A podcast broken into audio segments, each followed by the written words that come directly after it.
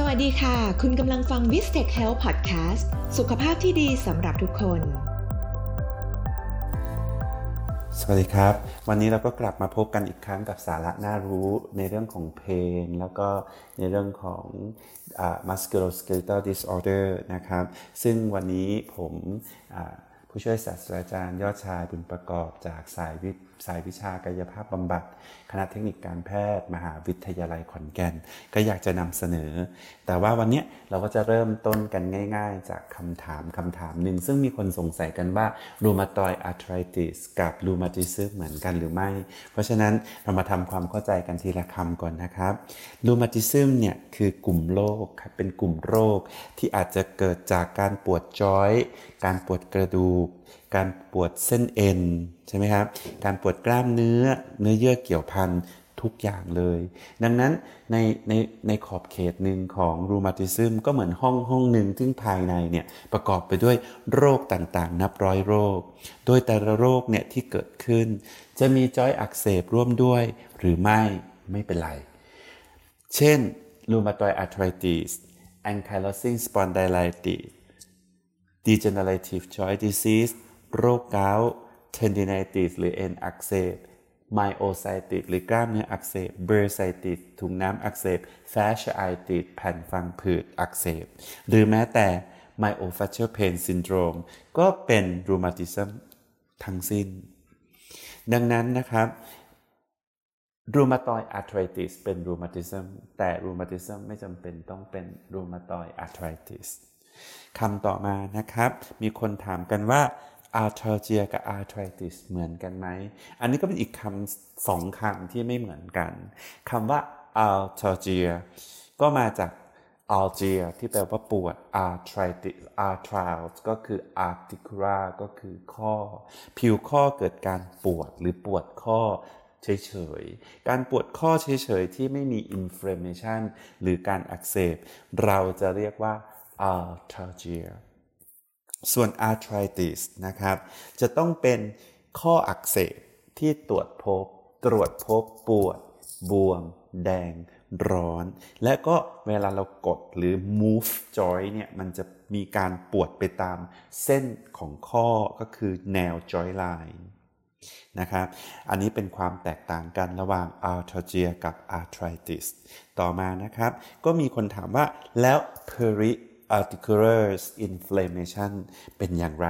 คำนี้ก็คือความหมายง่ายๆเลยก็คือ โครงสร้างอะไรก็ได้ที่อยู่รอบๆจอยเกิดการอักเสบ อย่างเช่นเอ็นอักเสบ อย่างเช่น กล้ามเนื้ออักเสบ อย่างเช่น fasciitis หรือแผ่นพังผืดอักเสบ หรือ bursitis ถุงน้ำอักเสบ ซึ่ง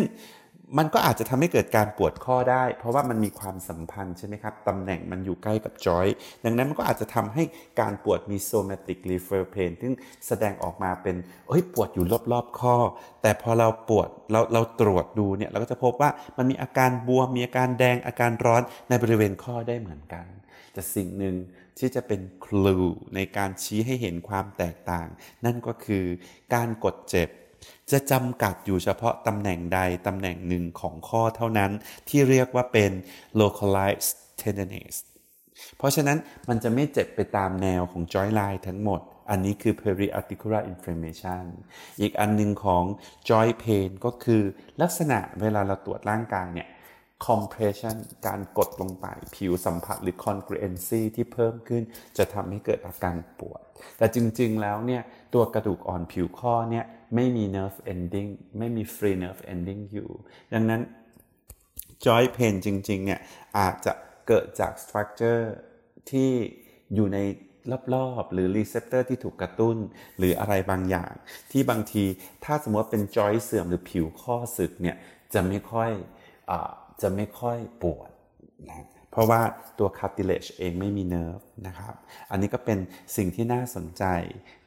เลยทีเดียวสำหรับความแตกต่าง เพราะฉะนั้น rheumatism คืออะไรก็ได้นะครับที่ปวด แต่ว่าทุกอย่างก็ไปอยู่ใน rheumatism หมดเลยนะครับความแตกต่างระหว่าง arthralgia และ arthritis ก็เคลียร์แล้วนะครับ แล้วก็สุดท้ายคือ periarticular inflammation ก็คือโครงสร้างรอบๆจอยอักเสบนั่นเองนะครับ เวลางั้นเราตรวจ ตรวจร่างกายคนไข้ เราจะได้แยกได้นะครับ บางทีเนี่ยเราสามารถ diagnose หรือวินิจฉัยได้ตั้งแต่การซักประวัติ แต่บางอย่างเราอาจจะต้องตรวจอย่างอื่นเพิ่มเติม เพื่อให้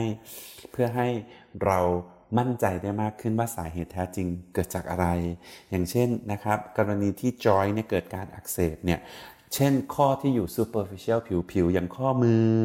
นิ้วมือข้อเข่าพวกนี้เราจะเห็นเลยว่า ปวดบวมแดงร้อนนี่จะชัดเจน แต่ในขณะเดียวกันถ้าจอยอย่างเช่น ข้อสะโพกข้อไหล่เนี่ยบางทีตรวจยาก เนื่องจากว่ามันมี muscle มีกล้ามเนื้อปกคลุมอยู่หนา ดังนั้นลักษณะของการอักเสบเนี่ยมันอาจจะเห็นได้ไม่ชัดเจนนะครับ อันนี้ก็เป็นสิ่งที่เราแลกเปลี่ยนประสบการณ์กันขอบพระคุณครับ ติดตามรับฟัง episode ใหม่ของ v i s t e c h Health Podcast ได้ทาง Podcast Spotify Facebook และ YouTube